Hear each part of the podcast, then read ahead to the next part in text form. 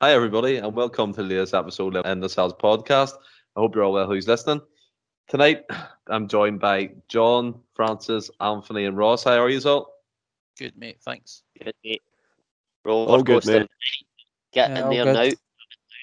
I think we're all recovering after, after that match. That This is recorded straight after the Alkmaar game where we lost 2 1, but we qualified 3 2 for the Europa League group stages. And I think we're all pretty buzzing about that. But in the game itself, I mean, of the, the two goals were suspect. Joe Hart made a mistake, and Carl Starfelt took his eye off the ball and hit hit the ball hit his heel and coincidentally went in the back of the net. But it just looks like a shambles all round defensively at the moment. I mean, for me, in my opinion, I think this game showed the level we are at in a defensive side of thing in the squad. I mean, Ralston didn't look how he looked the previous games.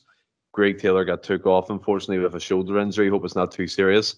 Starfelt again for me, he's suspect. He's he doesn't look composed. He doesn't look relaxed. He just always looks like he's panicking. And Welsh, to be fair, played okay. A couple of major blocks that he made. I think in the, the start of the second half, he blocked three chances in a row, which was fantastic. And Montgomery, who came on to replace Taylor, played a good game as well. But come to yourself, Anthony, first. What was your opinion of the game? Eh, well, I'm just about getting my breath back, Stephen, and it's uh, nothing to do with my positive COVID case. It was uh, a, a bit of a stressful night, to say the least. Um, but listen, I think we got off to the absolute perfect start, and we thought, you know, here's a chance we could really go and, and play.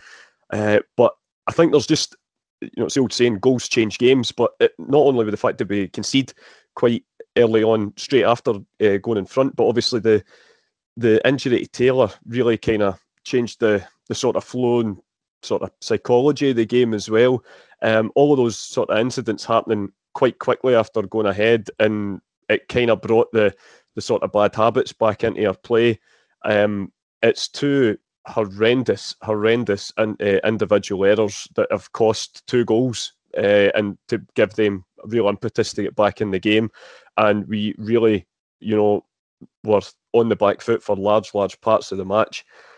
But having said that, I think I do think you do have to give some credit where it's due. I think the some of the even including some of the players who made errors during that uh, during those moments did rally, and I think they, they did sort of you know they really put in some some brave. T- I mean, I thought Adam Montgomery especially was a, a real had a, he had a real good Yeah. game when he came on.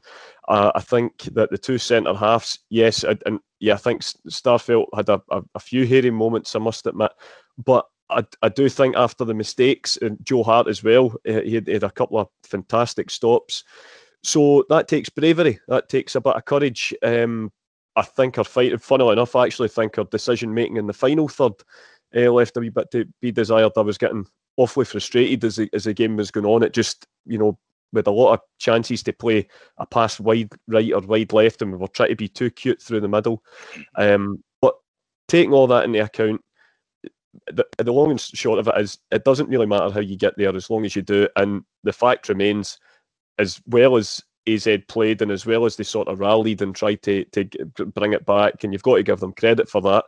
They're in the conference draw tomorrow, and we're in the Europa League draw, and that's really all you can say about it. So delighted uh, that although oh, yeah tonight's ended in a defeat, but we go through uh, with an aggregate victory. Uh, the Ange Express rolls on. Yeah, I mean, granted as well, it's a fantastic achievement. I mean, we all wanted the Champions League, but uh, again, we were realistic about that. Of let that go. And the Europa League group stage is, is a fantastic achievement for this team from what we were to what we are now and what we could become in the future. But come to yourself, John. I think Anthony made a great point in terms of the attacking play as well. There was a couple of moments, as as Anthony said there, Christie could have played it left. It could have been played right to Abada. And the people, I say Adava, but I'm correcting that tonight. But um, I, I I think looking at it from my point of view, defensively we were bad. I'll be honest about that. Going forward, as Anthony said, there, there was a bit lack of decision making. What did you take away from that game? Do you think that was like the level we need to aspire to? I know we beat Alkmaar in the previous leg, but tonight we put ourselves under the cosh, and to be honest, it was back to the old Celtic way where we were just panicking throughout that game. I thought anyway. Yeah, I mean, I, Anthony pretty much summed it up. But for me, it, it, it does sort of show where we sort of are at the moment, and defensively, it is still an issue. Um, and I know that, that, that I mean, we, we were chatting about it throughout the course of the game as well, but we, we should be looking at getting another centre half in. It, it's certainly still an area I think that we need strengthening. Um, it's a matter of days now before the window shuts, so it's it's highly unlikely, uh, given that we're now coming into the weekend, that that's probably going to happen. But what tonight did show for me is that the defensive side of things is still a bit off the mark. Um, attacking wise, we know how good we can be. Um, we just seem to be on the back foot for most of the game, as Anthony said. Uh, we did make there was two absolutely shocking defensive errors.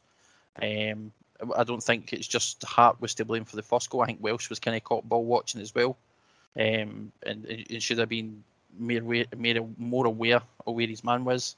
I don't know what the hell Starfelt was trying to do, uh, pirouetting like that when he should have just been trying to get rid of it. But these things happen, um, and like I said, we were lucky enough that we got the early goal in the game, and that we had the two goal lead for the first leg.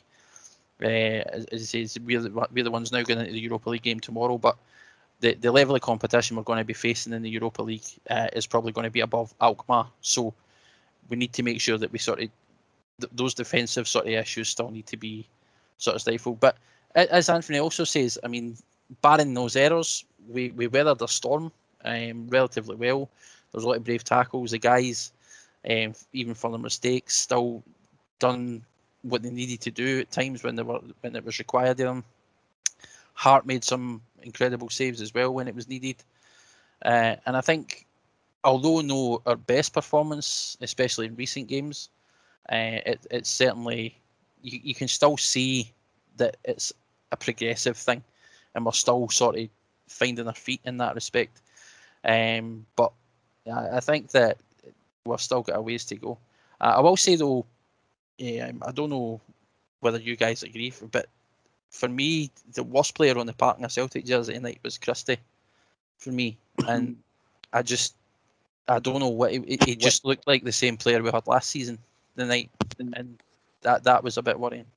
I have to be honest with you. I thought Christie looked a bit more greedy than he was in previous games. It, it looked like he was playing not for himself, but as Anthony alluded to, there was times he he had the ball, he could have played the likes of Montgomery and down the left yeah. or Abada down the right. And he didn't take that opportunity. So I'm actually kind of thinking you brought that up because I was going to say it, but I didn't know how you guys would react to it after all his performances. But coming to yourself, Francis, in regards to the keeper, Joe Hart, I wonder what people would have said if Barkas made that mistake.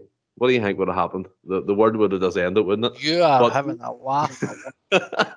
I'm just saying. I'm just saying. But Francis, what, what was your take from the game? Well, to answer your question, everybody would have been at uh, Don't answer on, Barca- on Barkas's uh, case, but then Barkas was making these not maybe not as blatant, but Barkas was making errors every game he played. This is Joe Hart's first real error, massive error that's led to a, and it's led to a goal. But you could then say Stephen Welsh should have dealt with a header. He should have maybe headed it, but again, he as I say, Joe Hart he sees it all the way, so he should. After Stephen Welsh makes the error, Joe Hart should then clear it. And by all accounts, everybody has slated Joe Hart for the error, so you can't say we're letting him off lightly. But then he, he come he recovers from that to make big saves and uh, punches the ball out, comes and tries to clear his lines and collect crosses. So I don't believe a Barkas or Bain has the courage to do that. He's he stood up, he realised he's made a mistake, but he's not sort of a, went in his shell. He's he's tried to play through it and by accounts did similar to Starfelt. I thought like for Starfelt the goal the own goal. I thought defensively he actually got himself into a good position to deal with the cross. He's seen it all the way and just in a big air swipe and totally missed the ball. And it obviously it gets a wee bit unlucky and goes the goal. But when you you swing a bit like that, it's you can't expect something like that to happen. But I felt like it's the second half he grew into the game a wee bit, he had a better game. And I actually think he's better when it's he's not got much time to think about it. He's more he's better at defending as in this ball playing defender, which surprised me because I think his stats before he came here was pretty decent for a ball playing defender. But I, I, actually think he's better just being a an out and out defender, if you like. But yeah, there was like, Christie as well. I don't think he had his best game, but there was there was not many that were actually brilliant. Alkmaar, in fairness, didn't allow us to be to be good. We only really had we, we struggled in the first half to really get a a grip of the game after after the the first goal. Thought that kind of knocked the stuffing out was a wee bit, and felt maybe we could have went a wee bit longer at times just to try and stretch the game, maybe play off the second Yeah. ball. I know that's not Postecoglou's way, but sometimes you just need to change your style within the game, and then we obviously managed to get to get to half time in that regrouped. With the first five minutes, we didn't really got off to a great start, but I think for the next sort of 10, 15 minutes, we played well. And I think that was the spells were also in the final third where we had chances to slip, play that extra pass that would have gave the other person the better chance of scoring, but guys were maybe taking the shot on early and stuff. So yeah, it was.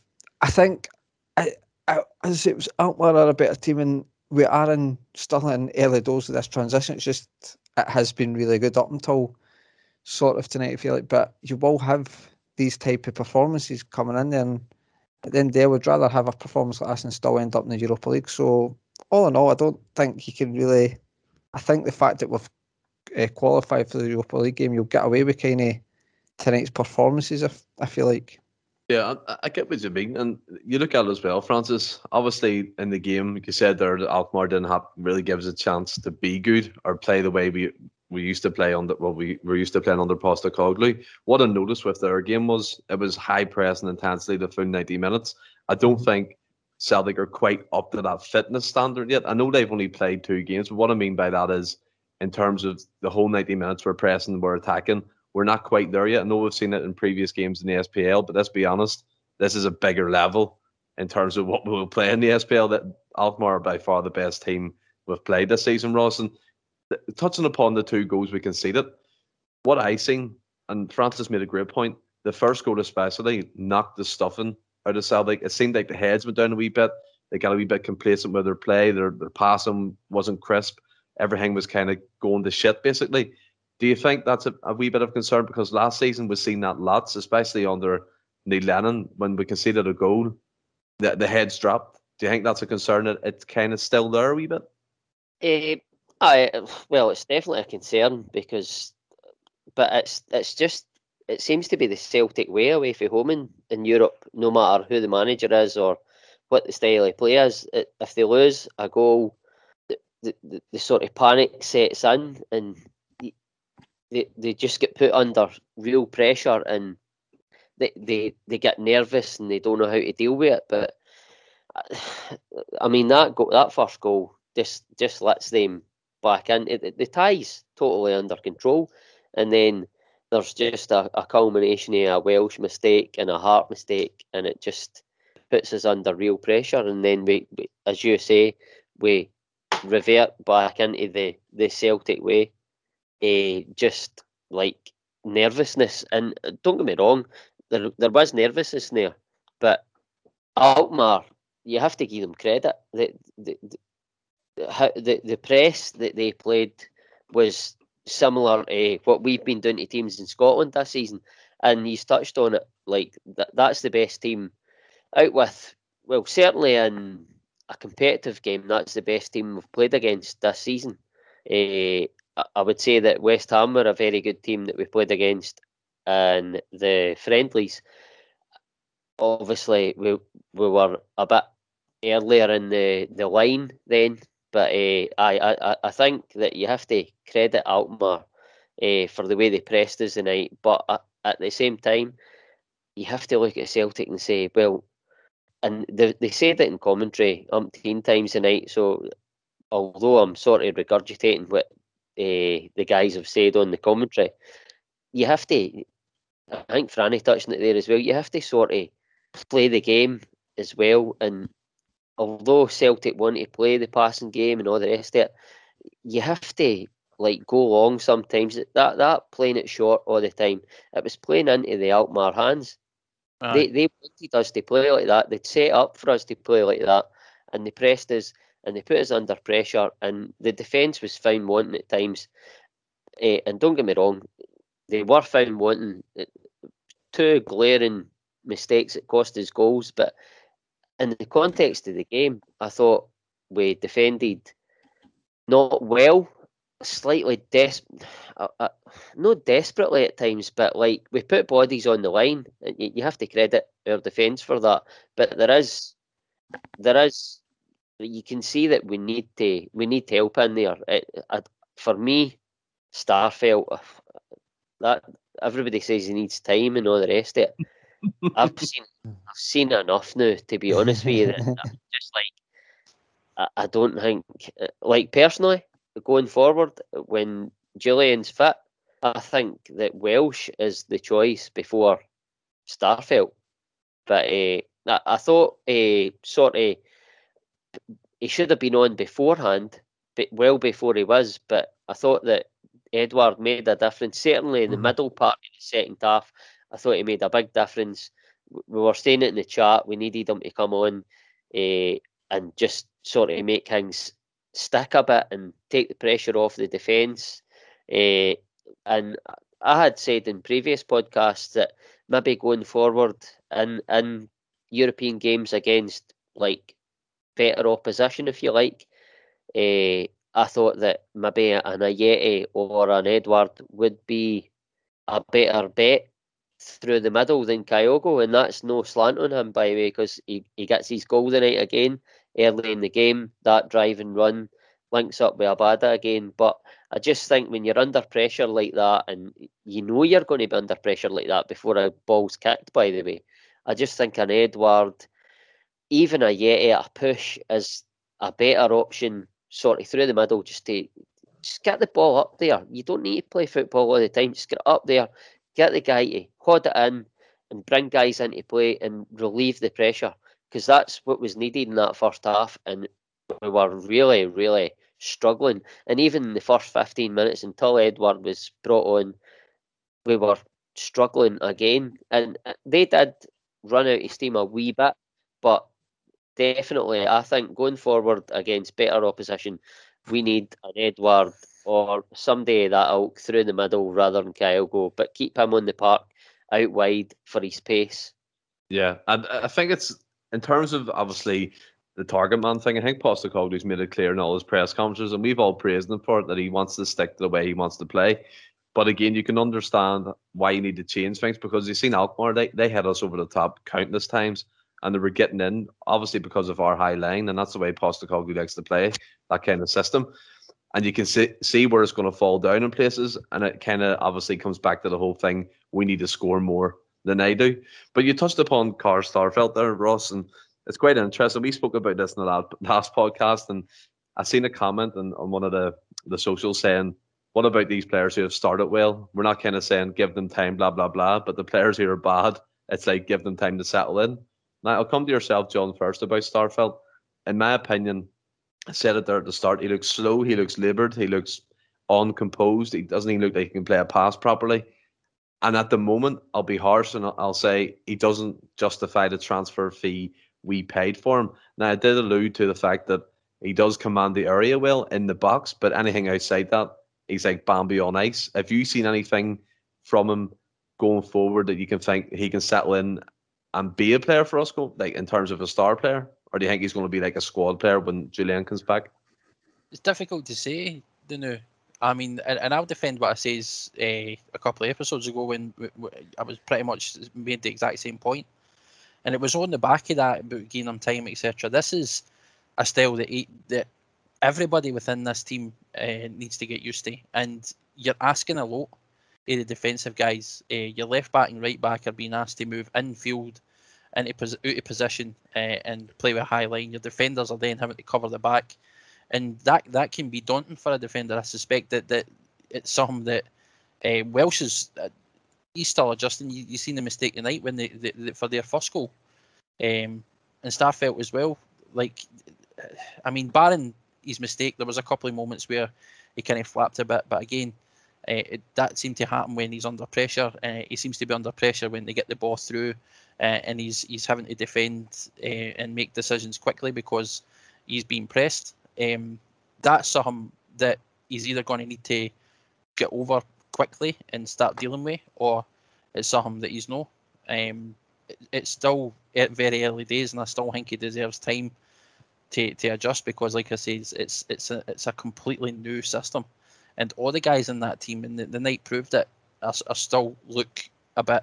I mean, it's all right when we're, we're, we're bigging the team up and the way we're playing when we're playing a, a St Mirren uh, or, or whoever Ross County or all these kind of teams, and you're like, right, okay, Dundee, St Mirren, it's like we're scoring barrel of the goals, and then when we come up against these other teams, you're not going to get away with that against higher level opposition. And th- you seen the night that the uh, not just Starfelt, by the way, a lot of players were found wanting and looked a bit shaky when they were pressed. So I think it's very, it's hard. It's what's the word I'm looking for? I think it's unfair to be so critical of Starfelt at the minute because, like I says, everybody's still need to adjust to this style of football. Um, and as I said before, you made a very good point about somebody mentioning it on the socials. Um, for all the other guys that have been playing well, you're no pointing out any of their mistakes because they're doing things right. Um, but you're we're very quick and to jump on somebody when they make one mistake. I saw somebody after that first goal. Made five, Eh? made five mistakes. Right, but he also made a few uh, about five good tackles. The point I'm trying to make is is it's easy as a fan to focus on the errors.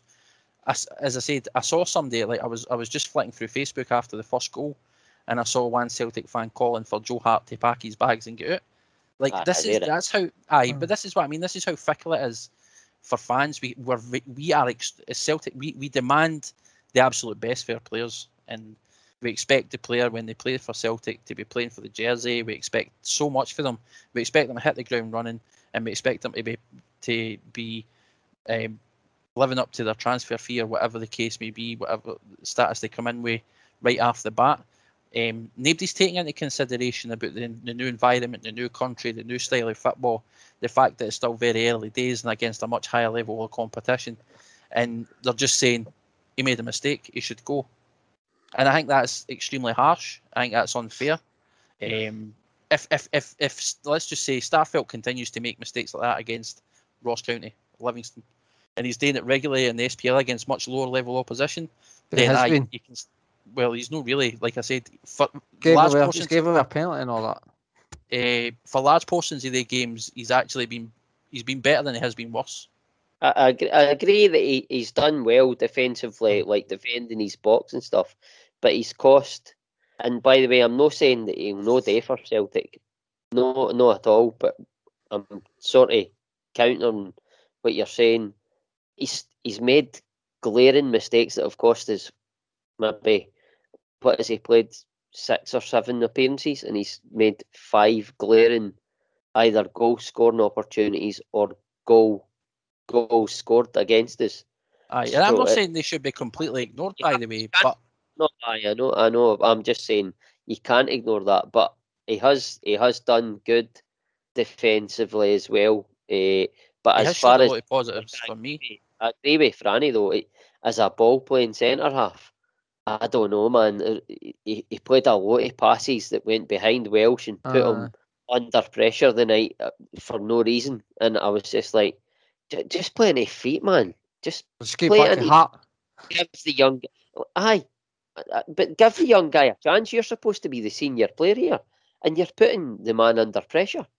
Mhm. About And I that's have right, to- again, Glaring oppor- it's no glaring mistakes. It's passing that's like across the back line. It's for me as well. That's uh, annoying me. No, I get that. Can I also just say then? I mean, I'm going to use Calmac as an example here, right?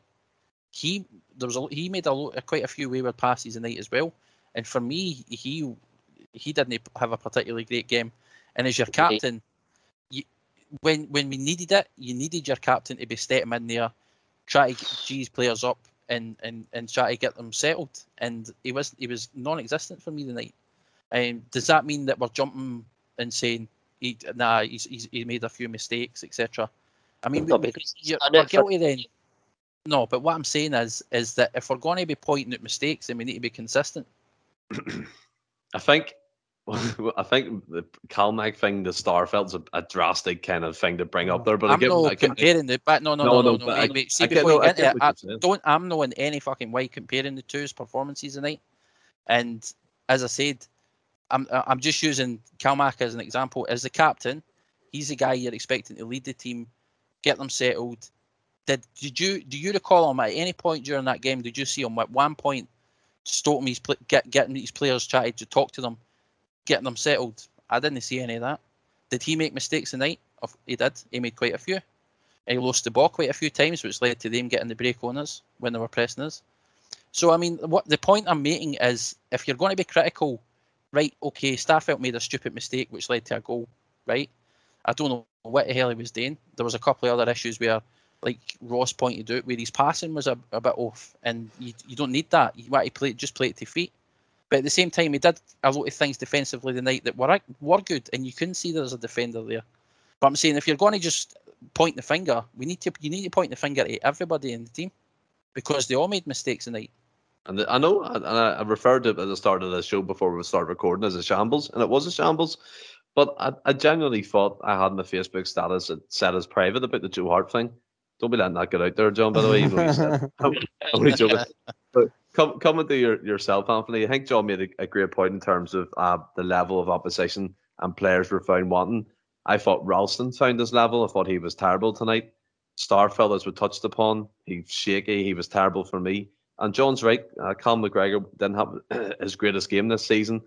Right up to Abada, he was kind of non-existent as well. Christie, do you think these players have a lot of a lot of improving to do if we're going to compete in the group stages, Anthony? I think I think it's just been one of those nights. Um, we spoke about it on Monday night, uh, Stephen. Two 0 is actually one of the probably the worst advantage you can take going over somewhere. I know they've got rid of the away goal rule now, but it is which in a way can almost add to the the, the issue. Um, there was a lot of nervousness out there tonight. I think um, a lot of players perhaps overthinking things, maybe just delaying their pass a few seconds too late, or, or like we say, um, as Ross touched on as well, perhaps Starfelt playing the ball too far behind Welsh and putting uh, the back four under sort of needless pressure. I, I don't think really any of them were terrible though. I, I, I think they, whilst they made poor decisions at certain points in the game, I do think, like I said at the at the start, I do think a lot of them rallied. I, I thought there was lots of um, you know sort of brave tackles, etc., being made. I just think the decision making on the night, given what was at stake, uh, perhaps played a part. Um, but yeah, definitely, I think that. The, but again, this team's going to improve. You know, the, the group stage won't begin now for um, a few weeks. Um, so that's another few weeks. I know that a lot of them will be going off on their international uh, call ups, but that's another few weeks down the line. I would imagine there will be uh, undertaking in the transfer market these uh, last couple of days. Uh, Ange Postecoglou sort of alluded to as much in the build up to the game. So I would expect, um, like I say, of course, there's a lot of teams in the in the group that or, or, or the the tournament that could do us real damage if we don't learn the lessons of tonight. I totally agree with that.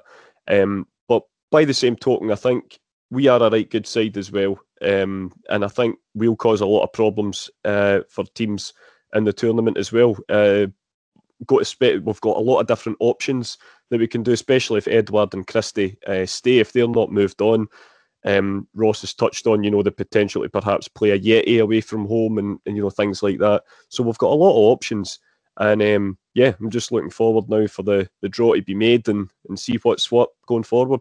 Well, when I say terrible, what I mean is, I mean, they were terrible, in my opinion, but I think Ralston, he found his level. I think the ceiling for him was Alkmaar. At, he just looked out of it the whole game. Uh, Starfelt, as I said, and come come to yourself, Ross. Obviously, there's another player, Tom Rogic. Now, the game passed him by and the, the camera went to him in the 30th minute, and he looked knackered. He looked done in. Do you think playing continuous amount of games for Rogic is kind of kind of putting him back a wee bit instead of dipping him in and out, or what do you think going forward they should do with him? I don't. I don't think it's a continuous amount of games. Uh, I think that, that that game the night we Alkmaar set up the way they played, it wasn't a game for Tom Rogic. It was a game because Celtic were. Tom Rogic is good for Celtic when they're dominating teams and they're on the front foot. That the night was a game for possibly a Soro. I know that um, uh, what do you call him? McCarthy wasn't available tonight. Going forward, it might be a game for somebody like him. That game tonight wasn't for a Tom Rogic. Ange Postecoglou knows football better than me, but for me, that game tonight was was a game to maybe play a Soro, to maybe play again he wasn't available, but a McCarthy, but something like that, a bit more reserved. We we can't we can't go and dominate teams like that at their own park. With Yeah. Tom Robbins at Duluth Park, he he's he's a number ten and he's very effective when we're dominating teams, but when we're not dominating teams, the game bypasses him, like you said. And I agree with you on Ralston to to an extent as to he was found wanting the night. That that guy in the, the left hand side had to beating him all night, and my heart was my my heart was in my mouth a lot of the game. Eh, but I'm loath to criticise him totally because of what he's done for us so far at the start of the season, and I don't want to totally write him off. But I'm really glad that we've got Juranovic in, eh, and if he can prove to be better than Ralston, then and you come and, and do a job for Celtic. But at the moment, Ralston is doing really well for Celtic, but tonight he was found wanting, uh, and uh, certainly I'm not saying that Uran- is a better player than him because I don't know that yet, but I'm glad that we've got somebody else in there, uh, and we, we've got another option because tonight he, he looked the Ralston. No, he old. That's harsh, but he, he did. He was found wanting a lot tonight. There's absolutely no doubt about it. I don't think anybody could disagree with that. No, can I I just say you- something as well? Because I want to just touch on what you mentioned, Stephen, just when you came to Ross with that question, and this is something I'm, I'm, I'm interested to see what you all everybody thinks. Right? When you you said there, Ross, about Ralston was found wanting, um, a lot of the guys tonight in that Celtic team looked half the pace. Uh, th- th- they were they were a, yard after the pace. They were slow to move, uh, in a lot of a lot of instances. And one thing to consider, and this is a I mean, this is entirely plausible as well, is fatigue. And is, was that starting to set in? Because you look at the way we've been playing and how relentlessly we've been pressing teams uh, in Scotland. Um, and then it's like you've come to that, you, you've just had another a dominating game the weekend. You've come in to this game the night. is like, mus- like fatigue is a thing. It's, it's a genuine thing. It happens. Muscle fatigue is a thing. Is like, do you guys reckon that that could have potentially? Because see, the more I think about it, and the way how lethargic some of the guys looked, uh, it wouldn't surprise me at all if that's the case. Nah, Not for me. So like, Not nah, for Not, me. not for we've me. played not- like for me. we've played seven games or something this season. Can I be claiming Nah. fatigue already? Oh, you Fair. can absolutely can. Nah, I just think we came up against a good team. But But you asked we really speak- put, If you speak to any any athlete, me, you know. how can I know? How can you dis like you asked me a question and I'll give no, you. I I'm, don't. I'm, I, it's what you I'm not- I'm, I'm disagreeing with you. See if you don't agree that it's fatigue, that's fine. But see Right. to come at me with some shite like it's only seven games into the season. oh, sorry, is that's- it eight games? bullshit. Like, No, the, the Well, how many games games is it? played, well, that's the amount of irrelevant. games is relevant. How That's is irrelevant. it? It's How not is- relevant. It is irrelevant. If it's twenty odd games, thirty odd games, I would say, I would say, ah, you've got a, you've got an argument. games. Fatigue can set in after three games, four games. If you're playing relentlessly, in the way we've been playing for seven or eight games, fatigue's enti- uh, uh, uh, extremely plausible, entirely Yeah. plausible. And you speak I to any sort of It's modern plausible, day but I don't athlete, believe it is. people I that, that don't don't believe even play into to that. I would That's fine. they're not used don't, at that intensity, but uh, f- fatigue, I, I don't know. I don't know. Possibly, but for me, at this early in the season, I think I think that's that's playing I into the hand. The, the managers when they say, "Oh, there's too many games and there's not enough turnaround," and nah, no for me. I mean, if Celtic are fatigued after seven games, there's something wrong. And I just, I mean, it's been seven games into a season. Granted, we're playing unbelievable football, high pressing and stuff, but I'm sure the sports the sports science guys know more than us. And if they're fatigued, they would have been switched around or rotated because we know Postecoglou isn't afraid to make changes. But coming to yourself, Francis, here, just obviously end this bit of the show. Is there any other players that kind of stood out for yourself in terms of their performance or what they could have done better, or even looking back in hindsight, who would you have started to kind of supplement their high press? I think it obviously the benefit hindsight could have maybe started like an Edouard up front and put a well, Bum Christian in the middle and Kyogo out like the first substitution he made. Well, the first tactical one, obviously the Taylor one was forced upon him, or like Ross touched on, maybe a Soro in there just to try and try and kind of sort of eh, be a wee slightly more defensive and stuff. So yeah, benefit hindsight, I, under like I would have maybe went with day type of decisions, but going the way we've been playing, you kind of couldn't argue with the starting lineup. It was the same team that played Alkmaar off the park for large spells of the game in the home leg and stuff. So I kind of I understood.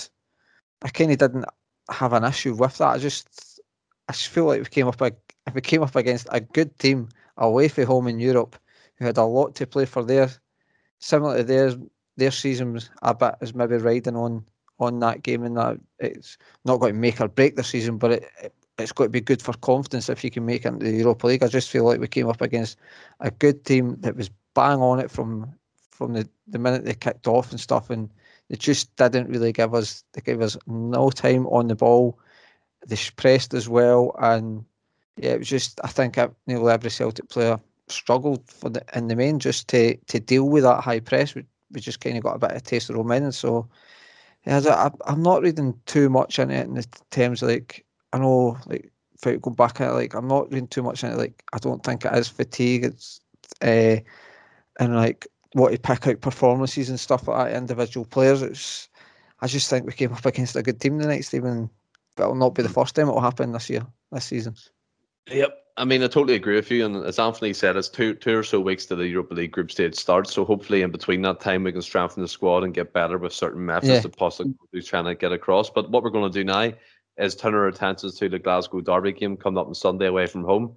Now, our league form, cup form has been excellent. Obviously, we're going to end this game on the back of a defeat, but on the other half of the city for Rangers, they've had some COVID outbreaks, some issues in regards to that. I still don't really know who's in, who's playing, who's out, who's affected by this. And to be honest, I haven't even really paying attention to it because it couldn't give two flan. You know what I mean? But coming to yourself, Ross here now about this game coming up. How are you feeling towards it? It's the first one of the season. For me personally, I'm getting confident. I think we can do some damage. But in regards to the whole COVID thing, are you any clued up on who's out or who's in? No, I, I'm not. And it's actually boiling my blood. Uh, that like they have, there's not. I don't think there's one person in the media actually came at them and said, confirm who the cases are why there was cases. I know it's a bit different for last season in terms of uh, people being jabbed and all the rest of it, but like surely, surely somebody has. We, we were sitting there and we had to find out like who was the cases by who wasn't on the plane. Like how are they not been asked to just divulge who it is, who it isn't, and we're still sitting here like after their tie the night, and we don't know who's going to be available for them going into Sunday because Gary McAllister says, like, I, I don't know the exact quote, but there's ways around it, uh, like, because of how things are now. So for me, I won't be surprised that if they've got their full quotation available for Sunday. And for me, I didn't look into conspiracy theories and all the rest of it, but for me, it's it's just smacks a absolute bias for the media. And I'm not saying the referees are going to be like that, but it's it's absolutely appalling uh, the way that Celtic have been treated last season, regardless of how it is now and how it was then, to now how they're being treated by the media. By the way, nobody else but the media. The media ask the questions, and they're not asking the questions and that's the spot thing on. that annoys mm. me. That's the Absolutely thing. spot on. And by the way, Ross, it's not the first time either this year. Aye. Or the, well, the end of last year. Remember, the, there was a couple of house parties. There was people claimed that photos yeah. were circulating on our Twitter. Their names never came up. Their names, like nothing. There was nothing ever said about it. Mm.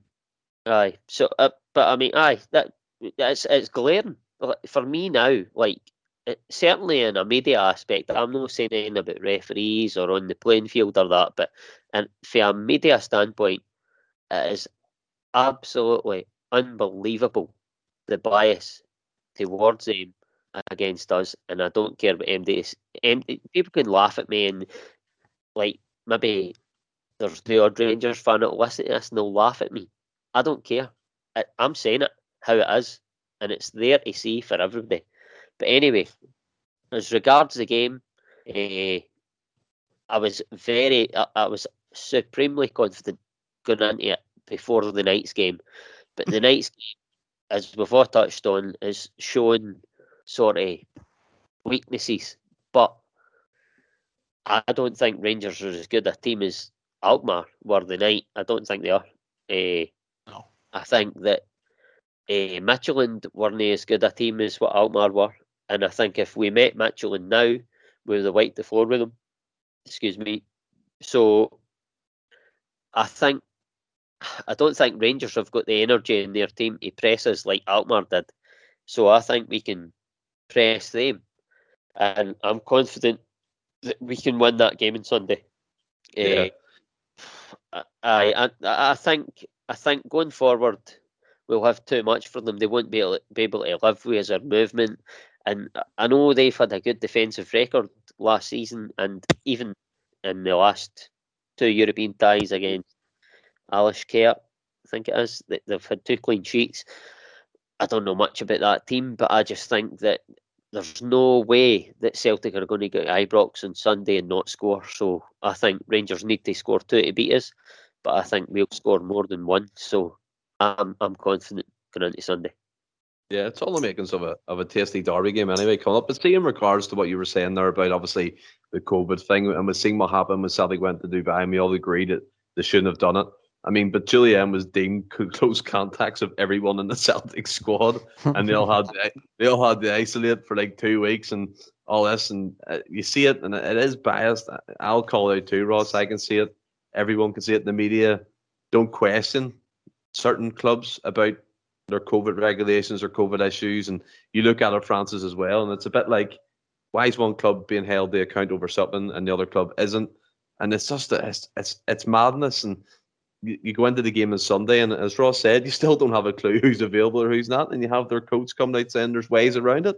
It's pure madness, isn't it?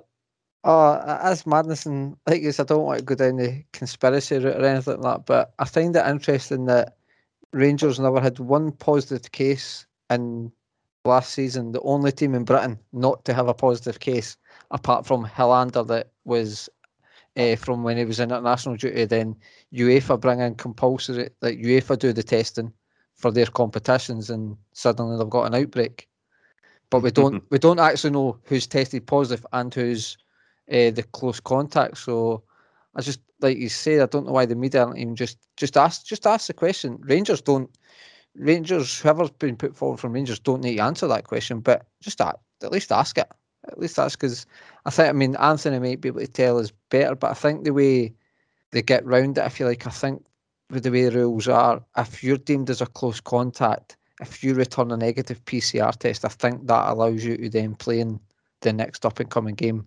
Obviously, if you're the one that's uh, got the virus, you'll you'll still be isolating for the ten or fourteen days, whatever it is. But I think that's how we c- they can get guys back. But as we don't know who or how many have actually tested positive, we don't know who is actually deemed as we don't know who's close contact. So I mean, it's just taking a wee note just when you were talking the the names that I know weren't there were Gerrard McGregor, McLaughlin, Tavernier, Kent, Bassey, Scott Wright are all all went on that flight now is one of them or all of them tested positive? One of one of them's got to have tested positive, but which one is it? I, I, that's probably my. We'll probably get told it was McLaughlin because he's the second choice goalkeeper, and then everybody else will be a close contact and they can make Guaranteed. it. Guaranteed. Um, Lundstram and Roofe also went on the flight, but that was actually they were they were suspended, so that's possibly why they weren't there. But I wouldn't be surprised if I think we've just got to prepare for every one of the players being available for Sunday, then just take it from there. So I don't, I don't know the legalities if you need to disclose who was tested positive. I, I, I really don't know. I'm assuming, I'm assuming you don't if it's not been brought up. But going into the game and stuff, I think I'm, I, I'm confident going into it. Just simple. I just, I don't see us not scoring going into any game. Even tonight, coming against a good team, we, we actually still scored. The amount of chances we create, we might not create the 30 odd that we've been doing, but I still believe we'll create a lot of chances. And you've seen Kyogo, he's, he's clinical. Abada, although he seems to hit the worst shot in history, still seems to score goals. And then I just I, I can't see us not scoring. Granted, obviously defensively we still look a wee bit shaky, and maybe Rangers will expose that. But a lot will come down to I don't know. I know we shouldn't really look into the Rangers team, but you'll need to look like their game tonight. The, the fact that they need to travel back from Armenia maybe have an impact. How many, if any, of these players are going to make it? Because if McGregor or McLaughlin don't play, that's that's your two, your number one and number two keeper not there. If Gerrard's not there, it's a big thing. Tavernier, by all accounts, has not had a great start. It's still their captain not there. Ryan Kent's another one that's not had a great start, but he seems to always play well against Rangers. So if they're missing the types of players, it's it should be a big boost. It should give the players a boost to go. Look, they're they're missing some key players. They'll still be able to put out a relatively strong squad, but yeah, just I think the way we're playing, we've got to have some level of confidence going into the game, but also like Ross just touched on as well, the the fact that Alkmaar showed that if you press us with there is there is weaknesses there, but also like Ross said, I, I don't think Rangers are as fit a team as Alkmaar. So I just I believe we'll create chances, and I just I, I can't see us not scoring in any game. So I, I was a lot like Ross. I was a lot more confident than I was after seeing the night's game. But maybe ask me that. Maybe ask me that question again on Saturday, just when the dust maybe settled for the night's performance, and I might be slightly uh, slightly more confident. That's fair enough. And as just may have heard at this the, the start of the show there, our show regular Anthony has been tested positive for COVID, and we all wishing you well, buddy. All wishing you a great recovery from that. But coming to yourself, Thanks, Anthony, coming to yourself, Anthony, in regards to the whole build up to this Derby game on the back of this defeat in Europe, all their issues with COVID, and as the guys are saying, it's like what is going on there because nobody knows, no one has the, the questions or answers. And when Celtic were involved in that type of situation, everything had to be printed. Who was involved? What players were left out? It was everywhere. And in regards to the game itself, how are you feeling into it? Uh, going into the match, I, I don't sort of. I mean, obviously they'll have the, the home advantage, full crowd, um, which will obviously give them a, you know a big lift uh, going into it. But at the end of it, I think um, Ange Postecoglou has drummed into this team almost like a tunnel vision and block everything else out and go and do our business on the park. I think of course, you've got to have levels of respect in terms of we know that they do have attacking threats on the pitch. I think we we have to be sort of, you know, sort of humble enough to appreciate that. But by the same point, if if you look at our team, it, I think it's stronger, even in defence. I, I think going for, at the back, provided we stick to our guns and don't allow the mistakes that happened tonight to happen, I think we're more than capable of nulling their threats. And as we've said, several times over the last few weeks uh, in terms of going forward. We have such a range of attacking options that even if how we start the game isn't working, we've got options that we can that we can change it about. Um, uh, you know, I, I never like to be, you know, acting like Conor McGregor um, before a game against Rangers because, as we've seen so often recently with Conor McGregor, funnily enough, that's uh, a, you very much can can very easily end up with egg on your face.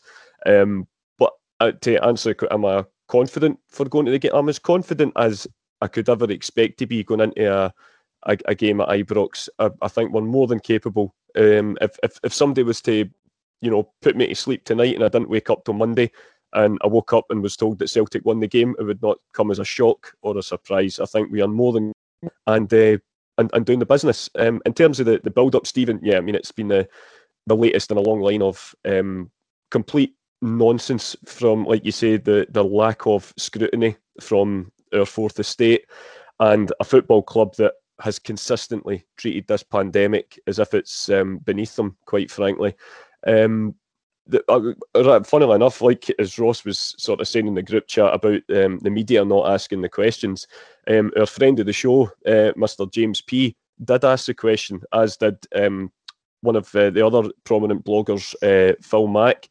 Um, he actually, as a journalist in Ireland, po- points the question to UEFA in terms of the Armenian um, authorities, what their sort of rules were with COVID compared to ours. Now, Francis, you were actually correct, provided you are a close contact, but if you have a negative PCR result, um, you would be eligible to play in the game. But I don't, we can't dispute that, and we don't. But like we say, we don't know who's even tested positive yet in this Rangers team. Nobody's asking the question. And sorry, just to finish what I was saying there about James and and and uh, Phil, there is what they found out was there is no sort of way of auditing whether or not a club is essentially doing their uh, their testing protocols properly. Um, they basically say that James asked the question uh, to the authorities, um, and he, he put it up on, on his findings yesterday. I, I, would urge everyone to read the article. Basically, the response he got was one of shock, as if to say, "Well, why would any club mislead the governing bodies on how their their testing results do?" So they're essentially relying on the good nature of these foot, uh, football clubs to be honest about them about how they're going about their um their, their testing protocols. So you know, let's just say that's interesting. Uh, that, that, when for a full season, like Stephen uh, as we've alluded to, that they didn't have one positive case, despite the fact you know Scott Arfield must be the only football player in history whose own teammates didn't turn up to his own birthday party. But uh, you know, um, let's just say it's interesting that the minute they had a they, they have a fly out a, a match in a country where it's very very strict protocols that there's suddenly a bit of an outbreak. All I'll say is it's interesting, but will have all that blocked out. We'll be prepping for a full strength team. We can go and do the business. I'm very confident of that. Definitely, man. Definitely agree with everything you said there. What about yourself, John? In terms of obviously what the guys were saying there in regards to all the, the build up, the issues in COVID, the regulations, non scrutiny of certain things, and then obviously on the back of the feet, are you confident going into the game that we can kind of take it to them? Uh, yeah, I mean, uh, I agree with all the guys there in regards to the whole COVID thing. I fully back with Ross and that was saying what you guys are saying. Uh, the the lack of clarity uh, for the club itself, because I feel like any club where there's an outbreak, uh, they've a duty of care to every other club within Scotland to ensure that there's full disclosure about any players that have contracted it, and those individuals should be named right off the bat. Um, in terms of media scrutiny, I'm not going to say much about the media. You know how I feel about the media, uh, and it doesn't at all surprise me. So I'll move on for that. In terms of the confidence going into the game, um, uh, yeah, I mean, I, am as confident as I can be. Uh, I'm, I'm fully expecting them to field the strongest team possible against us. I don't want any excuses when we scud them. The as far as I'm concerned, um, this I think what Rangers fans especially maybe not the club at large, but fans especially, um, at the start of the season when we when we hired Ange, were laughing and making jokes. We've all seen the the, the posts Rangers fans that we know, um, and I think they weren't expecting what's happened to the, the to us in terms of the turnaround. Uh, Rangers haven't really progressed or improved much for last year. If anything, they've regressed. Um, when they played us during games last year, we didn't win any of them but they were very fortunate to win some. Uh, and I thought that as shite as we were last season, we still get we still took the game to them. Uh, and I think they're in for a fright come Sunday because uh, it's got it's a completely different animal they're up against. I don't think they're going to be expecting or be able to handle or know how to deal with uh, the pressing. Uh, I fully expect them to be trying to kick lumps out of Kyogo because they're not going to be able to stop him. Um, I think he's just going to give the boys fits. Um, and, and and as as you said, I think that Ange's mantra will score more uh, is definitely going to be in play, uh, and I think we're we're definitely in line for scoring at least two or three, uh, and I can't see them scoring four. So I'm I'm confident that we'll come away. We might concede uh, when they surprise me, um, but despite the, the performance tonight, if if everybody's got the heat screwed on and they show up and we play like we've been playing, then it could be potentially embarrassing for them. I hope so. and on on Francis's big yawn now, we'll do some score predictions. Come and do. I thought yeah, I got caught out there. Come and do yourself, John, first. Your score predictions and your goal scores. Uh, I'm going to go 3 1. Um, I think that Ange is probably going to start Kyogo and Eddie, so I'm going to get the two on the score sheet. Um, two for Kyogo, Edouard for one. Uh, and I think it's going to be 3 1. Uh, if if let's just say though that's on the premise that they've got the full strongest team possible. If they play the same team they played against Alashkert that night, we're scoring six. Oof. Oh, Yeah. what about what about yourself, Francis? Uh, I've got the same the same scoreline and uh, I actually wrote out a team, but clearly you're not caring about that. But uh, I've went for my goal scorers Edouard, Kyogo, and Abada because I think they they'll start the three up front. No problem. And yourself, Anthony? I'm going to go confident, uh, Stephen. I'll say 3 1 Celtic. Uh, I'll take two for Kyogo. And uh, ah, quite know, I'm going to go for one for the captain as well on his first day, game at Ibrox as, as captain. I'll say McGregor will get the third. So far, we've all had three one here predicted. What about yourself, Ross? Anything different? I was I was going to say three one. well, say it then. Got to pretend I wasn't going to. No, I think three one as well, and I'm going to go the same as Franny, Edouard, Abada, and Kyogo, the front three, booming them out. I gotta go three one as well. So Oh, but, the but whole- when you get to the the, bookies, the, the whole You get going 3-1. Gonna go Five. Kyogo to get Kyogo to get two and Turnbull to get the other one. And guys, that brings us to the end of the show. Obviously, this is recorded straight after the Alkmaar game, so it's technically our ma- match reaction and looking ahead to the, the Glasgow Derby on Sunday. Have you enjoyed this one? Yeah, it's been good. Uh, absolutely, man. Absolutely. It's a sort of match reaction, as I say. Looking forward to the group stage draw tomorrow. I'll be watching that from my home since I'm, uh, you know, still self isolating. I'll try and get my BT Sport app to work, and then, yep, buzzing for Sunday. Yeah. I've, again, thoroughly, I've thoroughly enjoyed it, and uh, honestly, I, I think that we're the 14th best Celtic podcast on the market. The what? the 14th? Easy, man. I'm, I'm not too confident, but we're definitely in the top 14. You can't argue with that. I'm, I'm how many is there? confident Fifteen. I don't know, just put a number out there. but again, Anthony, we all wish you a speedy recovery and stuff from from your Yeah, your positive COVID test. uh, Thanks, and we man. Wish and to everyone who's listening, till we speak again, stay well and keep safe. Hail, hail.